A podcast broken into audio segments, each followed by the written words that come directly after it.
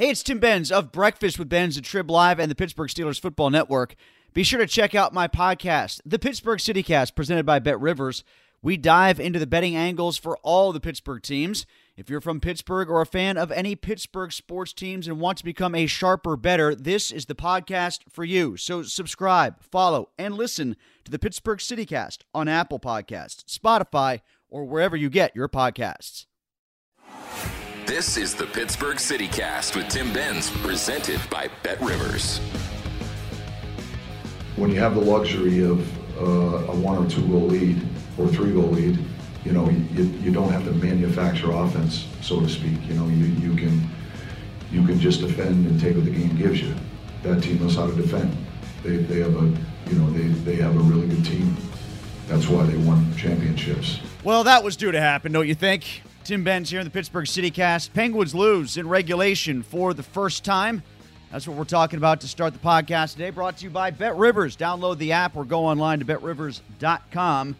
A lot of people have made a lot of money betting on the Penguins this year. Well, at least to get a point to stay within the puck line or win outright. Not the case last night as the Penguins fall to the Tampa Bay Lightning 5 to 1 at PPG Paints Arena. First loss in regulation this year for the Penguins. Interestingly enough, first lead all year for the Lightning, if you can believe that. Their only victories so far this season, two of them in overtime. They didn't lead in a game until Brayden Point scored against the Penguins to make it 1 0 in the second period last night, and then they poured it on from there, opening up a 3 0 advantage and ended up winning 5 to 1 kind of a reverse of what the Penguins did to the Lightning down at Amalie Arena during the banner raising ceremony to start the 2021 NHL season. And I think we might have seen this one coming, right? I mean, this game was going to go in one of two ways, especially after Jon Cooper, the head coach of the Lightning, utterly called out his team for how they performed against the Penguins in that first game. Remember, he went so far as to say, I don't think we would have beaten the Penguins minor league team tonight.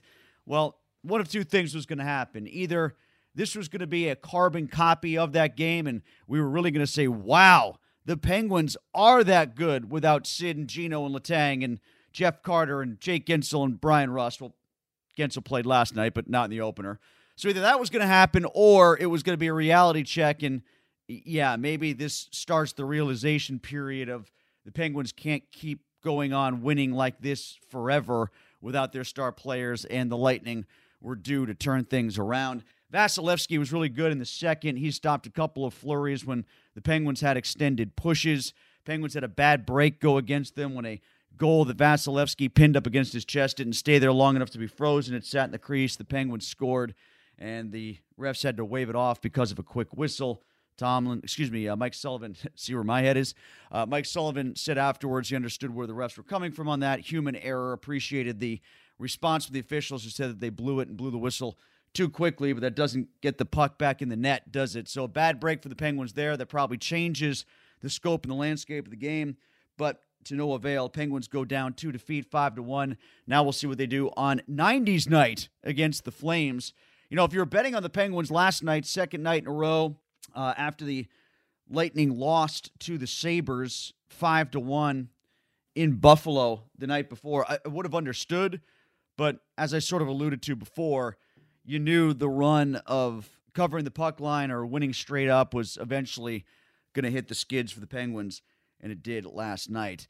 Uh, we'll talk more about the Pens as the week goes along, but time to get to the Steelers and certainly the news of the day. And I was at the forefront of it asking Mike Tomlin in his press conference yesterday about all those rumors surrounding college job openings and whether or not he'd be a candidate for them. Doug Whaley on 93.7 The Fan last week put the names LSU and USC out there for consumption as possible destinations if Tomlin decided he wanted to get out of the pro game.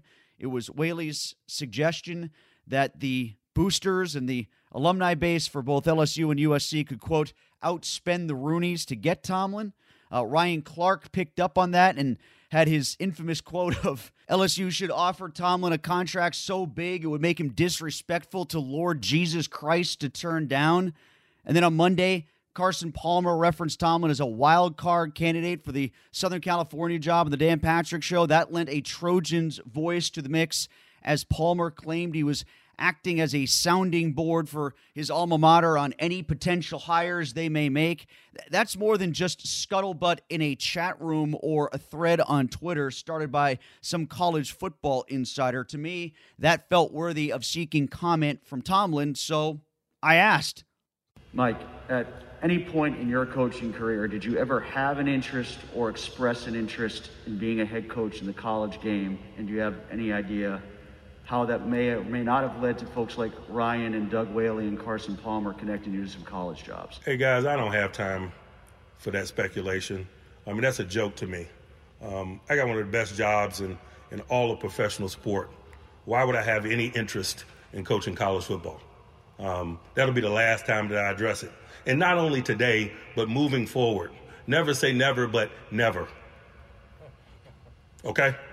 Anybody else got any questions about any college jobs? There's not a booster with a big enough blank check. Thank you. Anybody asking Sean Payton about that? You know, anybody asking Andy Reid about stuff like that? Well, actually, Mike, sorta.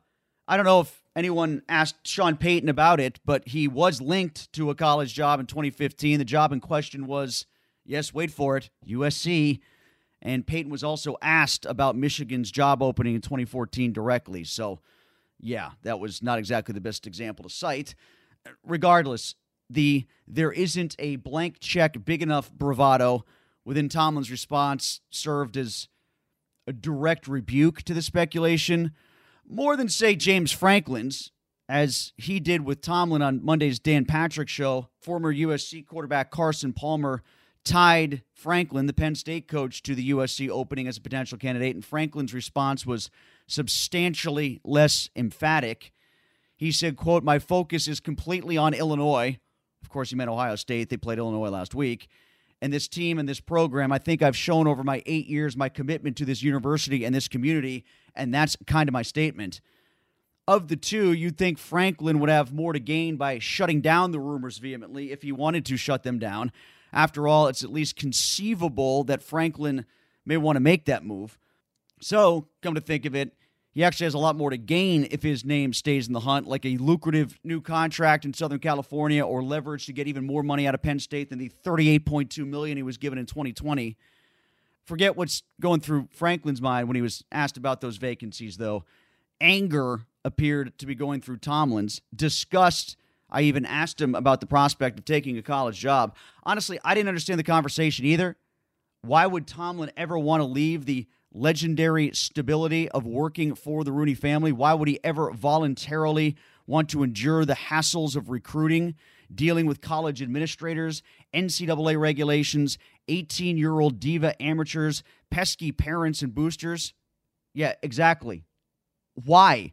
I was asking myself the same questions hence my desire to get answers directly from Tomlin. I assume there was no smoke to the fire, but why was anybody rubbing two sticks together to get the smoke in the first place? Maybe Tomlin was sick of the NFL. Maybe he wanted a change, a different challenge, a different way of life.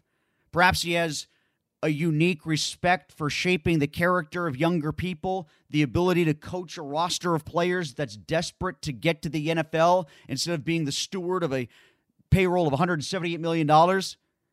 Tomlin keeps an extreme distance from the local media. I don't know him personally well enough to have any insight into those questions. Maybe Doug Whaley did. He was the director of football operations during Tomlin's first three years before eventually becoming the Bills' general manager. It was Whaley who touched off the Tomlin to the college ranks thread during an appearance on 93.7 The Fan last week. He said six letters for Steelers fans to be concerned about LSU, USC. Think about that. Both institutions can outpay the Rooneys. Their alumni base has enough money to give Mike Tomlin whatever he wants. That's what Whaley said back on October 20th. Now, I hear that and I think, hmm, I figure a guy that worked with Tomlin for a while would be the last person to advance such a seemingly odd fit unless he knew something we didn't. Then the next day, Clark, an LSU alum, added fuel by going on ESPN Radio 104.5 in Baton Rouge and he said, like I said, people don't pull stuff out of thin air. This isn't the first I've heard of this. This is the first time I've heard of it publicly like this. And then he made his Lord Jesus Christ reference. So to reiterate, am I going to assume I know Tomlin better than a guy who's on both of his Super Bowl rosters? If Clark isn't dismissing Whaley's theory, should I? Now, some disagreed with me. Don't bother asking. There's nothing to it. It would have just gone away on its own. I heard that a ton on Twitter and on the radio Tuesday. Well, really? Because last week was a bye. Tomlin wasn't around to ask. The rumor grew two extra legs over five days as he stayed silent about it. So perhaps giving him a chance to end the speculation was the most direct route toward making the story go away. Or, you know, asking a question in hopes of getting an honest answer, which is somewhat inferred as part of my job description. One of two things happened. Either Tomlin was comfortable with speculation being at arm's length on national blogs and talk shows or a sportscast in Los Angeles or Baton Rouge, but when I brought it into his house, he popped. Maybe that's why he was as angry as he was. Or he was dying to sound off and put the speculation to rest at the first possible opportunity that the question was asked. And I provided that opportunity. As a result, he's now quelled the discussion a heck of a lot more this morning than what would have been the case if no one had bothered asking. Either way, Tomlin accomplished the task he wanted to accomplish. I got an answer that I think a lot of Steelers fans were waiting to hear. So everybody's happy, even if they didn't look that way behind the podium or maybe come off that way on this podcast. I guess it's I, I'm more frustrated by the reaction on Twitter and in the blogosphere to the question that I asked of Tomlin than I am upset at Tomlin's response. You know, if we want to go through the theatrics of I've got to ask the question and he's got to give an emphatic statement, I can do that. It's part of the role we play in this gig. Tomlin can do that. It's part of his role as a public figure, as a coach. But I just didn't like the demeaning of the question as if, where'd you pull that one from? It wasn't a Pittsburgh based thing. While Whaley might have said something on Pittsburgh Sports Talk Radio, Clark said what he said in Baton Rouge, and Palmer said what he said on a national platform and as a quasi search committee member, if you will, for the USC Trojans job. So that's how that went down on Tuesday. And that's what my life is like today on Wednesday. So there you have it. All right. Um, oh, by the way, and if you're reading Sports Illustrated, they're trying to inject race into all of this, like you know what Tomlin said at the end there, where he brought up Andy Reid and Sean Payton. You know, anybody asking them those questions? I don't know if Tomlin was implying race to that or not. SI certainly suggested that they were. Michael Rosenberg in his column uh, Sean Payton was asked about it, as I pointed out, in 2014 about Michigan, and then was linked to another job in 2015 with USC. Two guys who started this conversation are black Doug Whaley and Ryan Clark. Any attempt to inject race into this conversation is folly. It's tragically flawed. But when we come back, we'll switch gears. We'll get to some of the other things that Tomlin said during the press conference that I think are worth talking about in advance of the Browns. By the way, Cleveland, a three and a half point favorite over the Steelers heading into this game, which I think is just about right. And I'll tell you why when we come back here in the Pittsburgh CityCast, brought to you by Bet Rivers. Bet Rivers Sportsbook wants you to be in control of your football bets. That's why players love the same game parlays at Bet Rivers. Same game parlays let you mix and match player props and game bets, and gives a payout boost to the winning combinations you want to root for. Combine two bets or combine many. You pick your confidence level and then watch the game unfold. Bet on same game parlays at betrivers.com or download the Bet Rivers app. Presented by Rivers Casino Pittsburgh. Must be 21. Gambling problem? Call 1 800 Gambler. The Pittsburgh CityCast is presented by Bet Rivers. Bet Rivers Sportsbook is the industry leader when it comes to online sports betting, and it has you covered for the NFL season. They are offering same game parlays in all pro football matchups. They are bringing back their Reduce the Juice promotion on game days and this NFL season, they have a $1 million Beat the Spread challenge with thousands of dollars given away each week. Pro football betting is more rewarding at Bet Rivers. Download the app or go to betrivers.com to bet.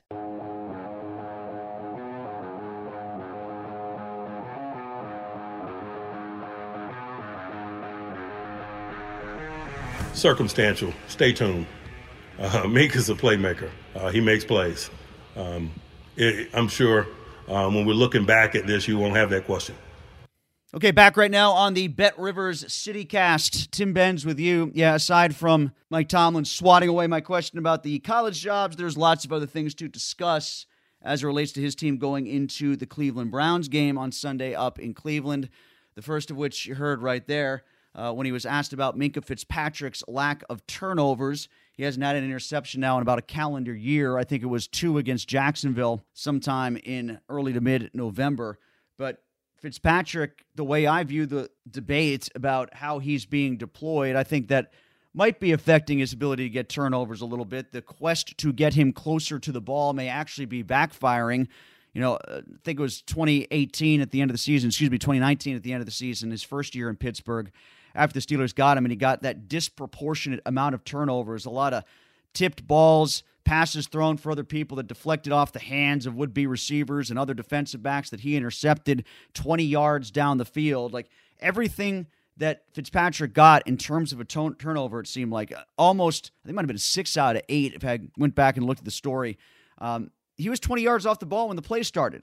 And either the run came to him or the pass went somewhere else and it got deflected, or he made an interception himself in coverage, like the pick six that he had against the Colts, where he fell back in coverage and intercepted a pass near the goal line. Let's not forget that play against the Rams where Jared Goff got his forearm hit and the ball just kind of rolled to him after a sack from Javon Hargrave and nobody reacted to the loose ball and he just picked it up and ran into the end zone. Like he got a disproportionate amount of good bounces and I don't want to say luck. Let's just say good fortune because he was in the right place at the right time, and being in the right place was a big part of it.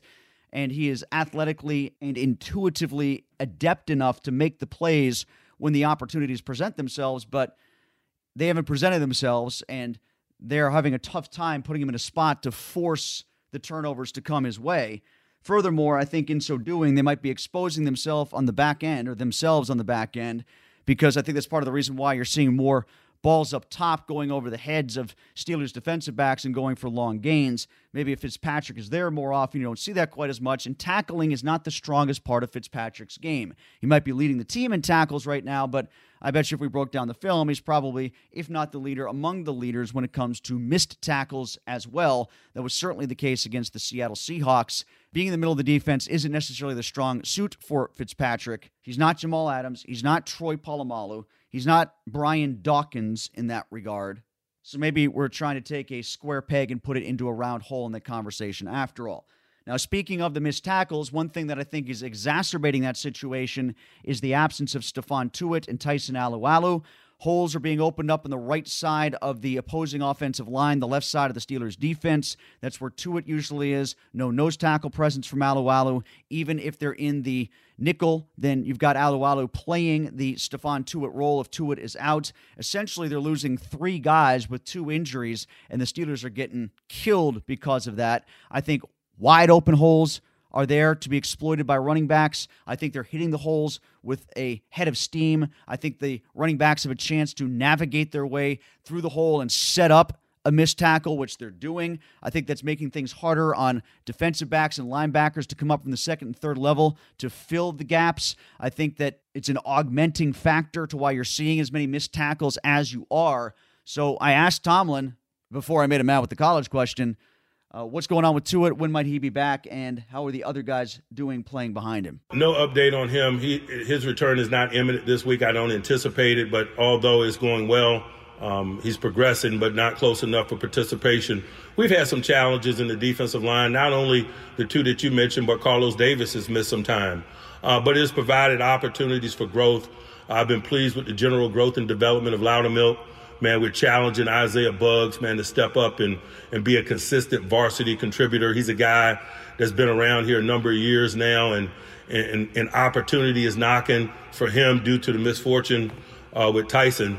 And so that's that's the component of this thing that, that makes football the ultimate team game.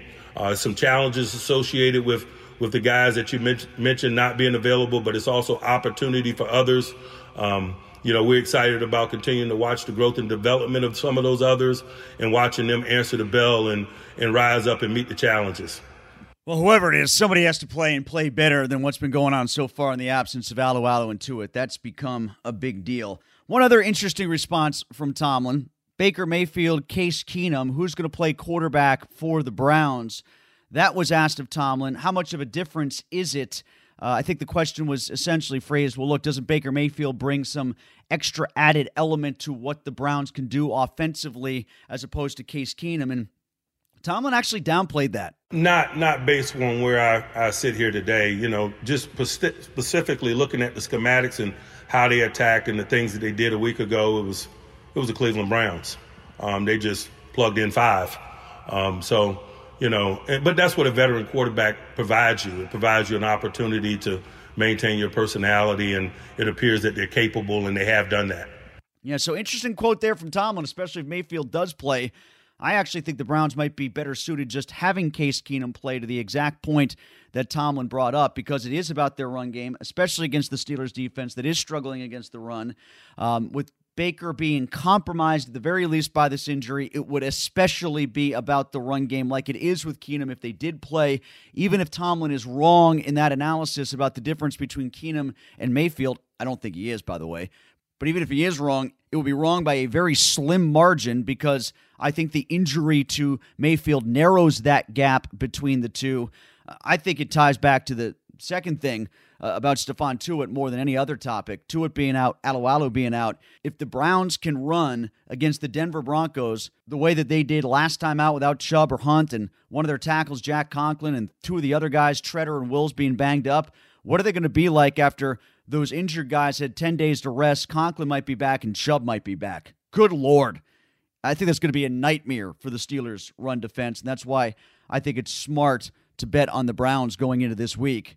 Cleveland, a three and a half point favorite. I love that line. The over under at 42 kind of spooks me. Uh, I don't have all that much of an interest in playing the total in this one. I'm not quite sure how that will go. My hunch is to stay under because I think both teams will try to run and I think the clock will move quickly, but I could be wrong on that. We could see a bunch of long runs from the Browns, kind of like what we saw in the playoff game of a year ago. I like Cleveland minus three and a half in this one. Speaking of the Browns, when we come back, Andy Baskin joins us. Andy from 92.3 The Fan in Cleveland. He'll give us a Browns perspective. He was on with me on 105.9 The X. We'll hear a portion of that conversation, plus some interesting news about the Pitt lines that you may not have seen that's coming up on the Pittsburgh CityCast. Bet Rivers Sportsbook wants you to be in control of your football bets. That's why players love the same game parlays at Bet Rivers. Same game parlays let you mix and match player props and game bets and gives a payout boost to the winning combinations you want to root for. Combine two bets or combine many. You pick your confidence level and then watch the game unfold. Bet on same game parlays at betrivers.com or download the Bet Rivers app. Presented by Rivers Casino Pittsburgh. Must be 21. Gambling problem? Call 1 800 Gambler.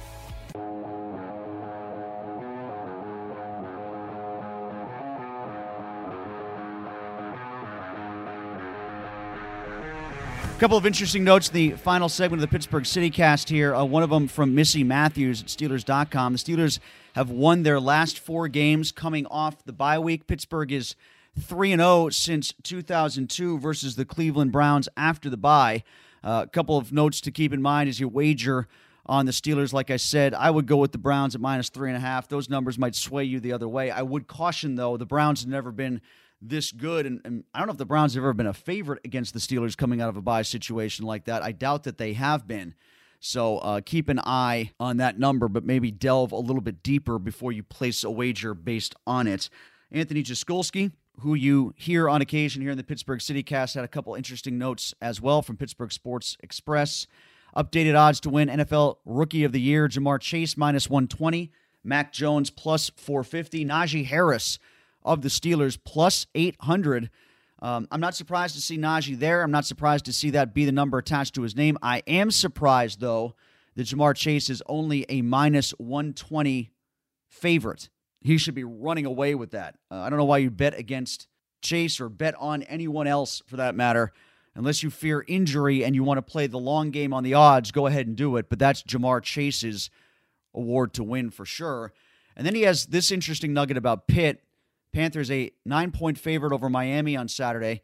The biggest line for Pitt in the history of the matchup, and just the fourth time Pitt is a favorite over Miami in the Heinz Field era. Pitt lost straight up all three times. In 2019, 16 to 12, they were a four and a half point favorite. In 2015, they were a touchdown favorite. They lost by five, 29 24. And in 2013, they were a loser 41 to 31 when they were a one point favorite. That is definitely something to monitor as you consider bets on the Pitt Panthers against Miami because that's kind of evidence to me that this is exactly the kind of game that Pitt tends to lose or at the very least doesn't look good in coming off a huge win against Clemson. All right, uh, let's get back to more Brown Steelers conversation. Andy Baskin joining me on 1059 The X this week as I was filling in for Mark Madden. Andy from 92.3 The Fan, midday show host there.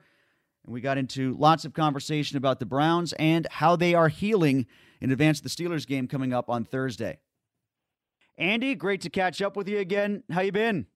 Benzie, I'm good. How's life treating you? I hope well. Yeah, it's going pretty well here. I'm curious what you think about what you saw from Cleveland, so depleted on its roster, yet effective enough to win against the Broncos on Thursday night. Well, I, I think that they were able to be really effective with the Ernest Johnson, considering that Kareem Hunt's out and Nick Chubb will be back this week, is what it sounds like after hearing Kevin Stefanski today. So, um, you know, they ran the ball really well against the Broncos. I don't think the Broncos are one of the finer teams in the NFL, but the Browns did what did what they needed to do because staring down four and three is uh, way better than staring down three and four. Yeah, the Broncos are frauds. I think that was proven by Baltimore and Pittsburgh before they even got to Cleveland, and Cleveland did what it needed to do. Um, I still kind of thought the Broncos might win because of so many injuries involving the Browns, especially in offense. Let's get to Baker Mayfield next, Andy. What's the status on him? And uh, talk to me about the difference between him injured and Case Keenum healthy. Well, right now, as of today, it's still up in the air. Baker Mayfield is going to need surgery for his completely ripped, torn labrum. Um, it, it's torn all the way through. So at some point, he's going to need surgery. At least that's what everyone's telling us. So the the question is, is when is that surgery going to happen? And if he can play with pain, trust me, all you have to do is give out our phone number on the air, and someone will call and tell you that their kid fell down the stairs and their kid had a torn labrum, and they were out for eight weeks. I mean, all day Friday, that's all it was was I had a torn labrum, I had a torn labrum, and it was just on and on and on. It's just like, okay, we get it. So Baker's got to figure out what he's going to do there. But I really think it's up to Kevin Stefanski because at first Baker was like, "Look, I'll figure out if I can play." And at the end of the day, we all know it's it should be on the head coach to figure out if his quarterback can be effective. And we just don't know what Baker Mayfield we're going to see. We've seen Baker be really sloppy in some bad games, and then he looked pretty good, you know, uh, in the game before the Broncos game. So I don't know, but I do know that Case Keenum is a very efficient backup quarterback, uh, especially with a healthy offensive line, because it sounds like Jack Conklin's going to be back this week. So, um, I, you know, is, is it a drop off between high level Baker Mayfield and Case Keenum? Yeah, that's a huge drop off, but injured Baker Mayfield and Case Keenum may not be too far apart. All right. Well, then extrapolating that, you're dealing with all the dime store medical degrees that people are offering up, Andy. So here, here's my dime store talk radio uh, that I'm advancing. Uh, my opinion on it, or at least the one that I've heard a number of times over, is that it might be better for the Browns to go with Keenum because if Mayfield is in there, he'll be more inclined to throw when it's just as easy to turn around and hand the ball to D'Ernest Johnson or Chubb against the Steelers. Do you subscribe to that? See, I think one of the reasons, and, and uh, yeah, a little bit, I might buy into that a little bit, but I do think that Baker under Kevin Stefanski last year was a much different quarterback than he was, you know, the year before, or anybody else who had been coaching him before with the Browns. You know, whether it was Freddie Kitchens or not, Baker was playing within the rules of what Kevin Stefanski wanted last year. And he became extremely effective. I don't know if you remember when he was playing for Freddie, he was throwing the ball around like crazy and was getting picked off left and right. Well, Kevin toned all of that back. And that's why I think one of the reasons why the Browns were so successful, other than the fact that you also have two of the best running backs in the league. So when he toned it back, he was successful. And some people will uh, equate that to being a game manager. I don't care. It gives the team wins. So want to call him a game manager, call him whatever you want, and we can worry about his contract in three years. But this year, there have been times when Baker has resorted back to where he was a little free flowing, and I, I just don't know if that's the right thing for him right now, especially with the injury. 92.3 The Fans. Andy Baskin is with us here on 105.9 The X. Tim Benz in for Mark Madden today. What about Johnson and Nick Chubb in the backfield. Will they use D'Ernest Johnson in the same way they often do with Hunt when Chubb is healthy? Can they kind of be a 1 and 1A the same way that Chubb and Hunt were before they both got hurt? Yeah, I think knowing Kevin and the way he's been running these guys, it'll be one or the other. So expect Nick to be out there for two downs and D'Ernest maybe for one. the Browns have another pretty good running back in Demetric Felton too, who didn't see it. He saw it just a little bit of time. We saw him in the preseason, um, and he's dynamic. He'll return kicks, so you'll get to see him there a little bit more. But I thought uh, I I was kind of surprised. I thought they might use Felton a little bit more, but uh, the way D'Ernest Johnson was killing and just eating up yards against the Broncos, there was no reason to go to anybody else. Um, I would expect Nick Chubb to carry a heavy, heavy load on Sunday. So they can use both of them, but I think as long as Chubb is standing upright and can move the ball forward, he will be in the game and he'll be running the ball. He'll, t- he'll get the majority of the carries. That was sort of my next question. Are we talking about Nick Chubb, who might be pretty close to 100%? Like, was he 50 50 almost a go the other night, and he's he pretty well rested at this point and close to 100%, do you think? Yeah, I, I don't know. I think that they were taking extra precautions because it was a Thursday night game. I really think that that was like if that was a playoff game, I think Nick Chubb would have been out there. That's just me talking. That's with no medical background and just saying that you know it, we all have that that threshold of pain. And I think that if it wasn't such a short week, I think they would have gone with Nick. But they have great confidence in D'Ernest Johnson. He had a really big game last year against Dallas, and they know what he's capable of. And I think, you know, the way you were looking at the Broncos is the same way I looked at the Broncos. It was a golden opportunity for D'Ernest, D'Ernest Johnson to have a big game, and he did it, and he came through. And I don't know if you got a chance to see it, and I don't care if you hate the Browns or you just you just you know can't stand them. If you go back and watch the genuine um, passion for the rest of the team to watch D'Ernest Johnson, who just battles every day in practice, and was a scout team guy half the time, you know, trying to show and the and the the just that whole recognition by his teammates after the game when they were handing out game balls. It was it was really something special. I think anybody that plays any team sport, whether it's in Northeast Ohio or or in, in the Pittsburgh area, that you can appreciate that moment of seeing a guy who works hard, gets no recognition, gets some recognition, and I think that's why we all get involved in team sports at some point in our life. How about the rest of the offensive injury concerns? The three wide receivers, and I guess what Jack Conklin is the only offensive lineman who's of note to be concerned about at this point. Is that right? Yeah, yeah. So it sounds like, excuse me, Jack Conklin is going to play. That's what it sounded like today, according to Kevin Stefanski. So he's back in the mix on that. If not, Blake Hance, who is a guy that no one knew uh, until the Browns played the Steelers last year in the playoff game, and you know there was the moment where Baker said, "Hey, my name's Baker," and he, your name, oh hi, my name's Blake I mean, that's where they met was in the huddle of the playoff game last year. So, I mean, that's how banged up the Browns were uh, at that point. But Blake Hance has played pretty well, um, so he'll be able to to play if they need a little bit of depth. But as of right now, it looks like the Browns starting five on the offensive line from Jedrick Wills to Joel Bitonio, J.C. Tretter, Wyatt Teller, and Jack Conklin are all uh, going to be on the field Sunday against the Steelers. When it comes to the wide receivers, um, we don't know. Jarvis Landry got a little banged up in the last couple plays against the Broncos, and we are hoping that he is going to play Sunday. I think, to me, I think Jarvis Landry is the most important player. I know he's the most important wide receiver. I would venture to say, though, outside the quarterback, he's the most important player on the offense as far as you know making things happen. And uh, Jarvis, to me, was a, is a huge cultural change for the Browns when he came up from Miami. He set the tone for what they could be in the future, and he has never backed down from you know saying why not the Browns? Why why do the Browns have to be a one in fifteen or an zero in sixteen team? And so I think his attitude runs rampant, and we saw that especially on the first drive of the game against the Broncos. To have him back was a big deal. Donovan Peoples Jones pulled a groin right before the game against the Broncos, so I don't know. He's a good fantasy guy for down the road if anybody's looking for somebody. I think Donovan Peoples Jones is going to pick up a ton of yards here somewhere down the road, especially when they have to make a decision on Odell Beckham Jr., who has just been frustrating to watch at best. Now I thought that you know Odell is Odell's hurt. He's all banged up, and he's not planning on having surgeries. He and Baker uh, have had rhythm problems all season long. They've had rhythm problems since the beginning. They're waiting for a huge breakout game between the two of them. If Odell is healthy enough to play, um, I, I just I don't I just look at him as another wide receiver. He's the same as Rashard Hollywood Higgins for this team. Those guys are both interchangeable at this point, and to me, Jarvis is a step above the both those guys. Then the other guy that you might want to keep your eye on is uh, Anthony Schwartz, who they drafted this year. A He's the super fast guy, right? Yeah, yeah, and but we haven't seen it yet. We're still waiting for it. I'm waiting for him to burn by a DB and catch a ball. So I think Browns fans are still waiting for that. Well, that's what Henry Ruggs did to him when they were playing Vegas. So I've got that yeah. image in my mind's eye. Andy Baskin, 92.3 The Fan in Cleveland. How much is Jeremiah Owusu-Koramoah missed, and uh, what about James? How's he doing?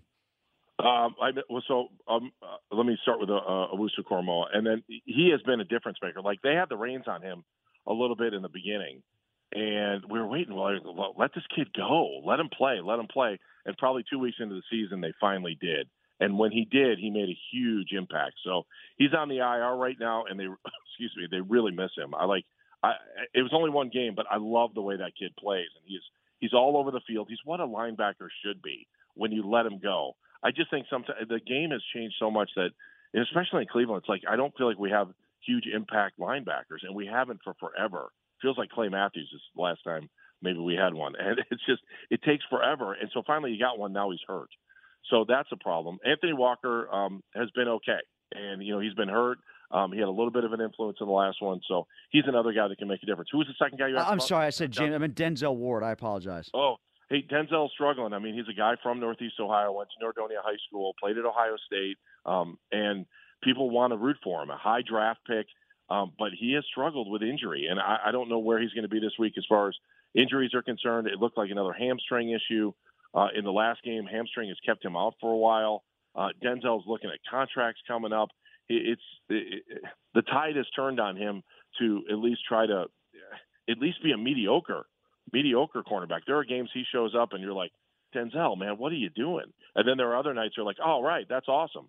But those awesome nights are, are becoming few and far between for Denzel. People are rooting for him here. They're not going to turn on him, but they're expecting more out of Denzel. If you're a betting man, and I don't know that you are. Um, Not really. okay. What about the AFC North and how many teams they get in, and who are they? Like after what you saw from the Bengals and what you did to the Ravens, how many teams can the AFC North get in, and, and who is left out? That's a great question. I, I still think we can get two teams in. I just don't know what two teams. Well, I think they can get at least two in. Yeah, I, I, I don't know about. Excuse me, I don't know about the third team. I, I'm not. I think the Steelers might be the fourth, by the way. Yeah, I you know I I think we all should learn a lesson by what happened to the Steelers last year, though. I mean, ten and zero. I didn't think anybody was. I thought it was over. You know, I thought you guys had it. And Eh, all of a no, sudden, you know, I was feeling really good around 5 and 0, 6 and 0 after those Ravens and Titans games and then it kind of started to get stale and people sort of figured out what they were doing and understanding that there was no run game and Roethlisberger was just throwing short a bunch. And it just took a defense capable of exploiting it when the red sorry, the Washington football team uh, took care of business against them and had that good defensive front. And from there I was like, "Oh, that's how you beat them. So like I wasn't I, I was feeling pretty good about six weeks in, and then I started to want like there's holes here, and then it just took a while for it to get exposed. And once it was exposed, Andy, it just it just went south, and it hasn't been fixed yet.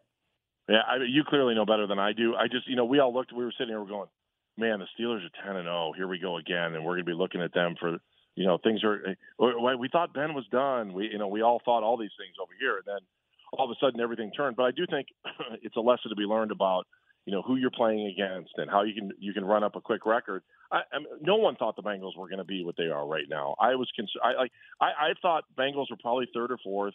And if Joe Burrow was going to look nowhere near the way he did last year, coming off an injury, think, Benzie, think about it. If they kick a field goal against Green Bay and Burrow doesn't go on a little bit of a, a run where he throws three interceptions in that game against the Bears, they're undefeated. That team has been an unbelievable surprise. That not a surprise, but the way they've been able to grow and the way they've been able to play, there's no reason why. And uh, they're they're earning the, the accolades of the national media now. It took till yesterday to get it, but and you saw it firsthand. So I, I, I mean, I haven't really. I, I've watched a couple Bengals games all the way through, but they're playing great football right now. I want to see what they look like in the second half of the season, though. And I, I'm I'm I'm scared of the Bengals right now. I love Burrow. I think he's a great quarterback. Last thing, Andy, because we know each other from Columbus. Uh, I know that you still pay attention to Ohio State. It gets a lot of attention up in Cleveland.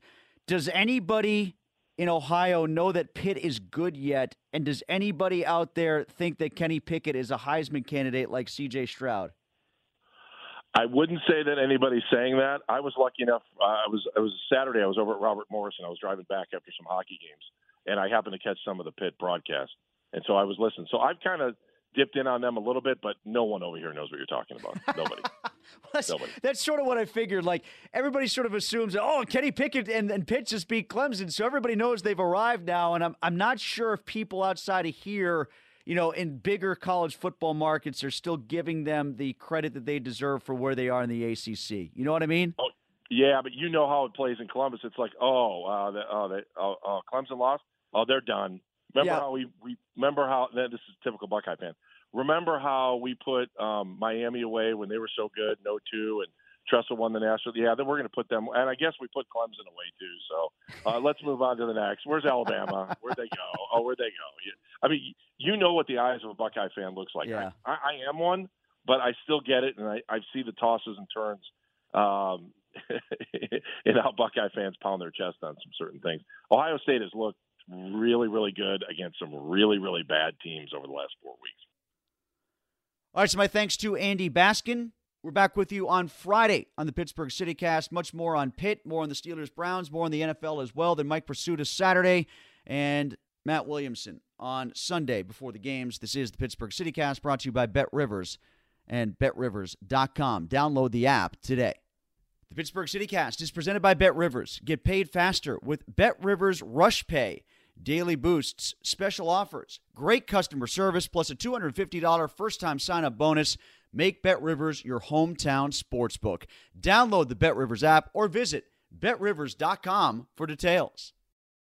Hey Sarah, I love that spring break vlog you posted on Zigazoo. OMG, you watched it? Yeah, it was so cool. I think you're so talented. Social media is only positive with Zigazoo, the world's largest and safest social media network for kids. In Zigazoo, all community members are verified kids like yours, and all content is fully human moderated. Try out Zigazoo this spring break. Download the Zigazoo app today. Martha Stewart, the original influencer. When I think about anything, I think about the way that she did it first. The media mogul. Five to six years ahead, she saw what was coming. The prisoner. The rise, the fall, and the reinvention of an American icon. Once Martha paved the road, everybody else pretty much copied her. A CNN original series, The Many Lives of Martha Stewart, now streaming on Max. Billie Eilish and Finneas O'Connell, they're with us today on Crew Call. I'm your host, Anthony D'Alessandro. Billie's vocals, it was automatic art. You know, I had to like choose a more challenging route than just like da da da da. You know what I'm saying? Like it could have been like easier. And a lot of people have asked me like, how did you choose to have it be so soft and like so simple? And what else was it gonna like? That's what the song wanted. Thanks for listening to this episode of the Crew Call podcast on Deadline.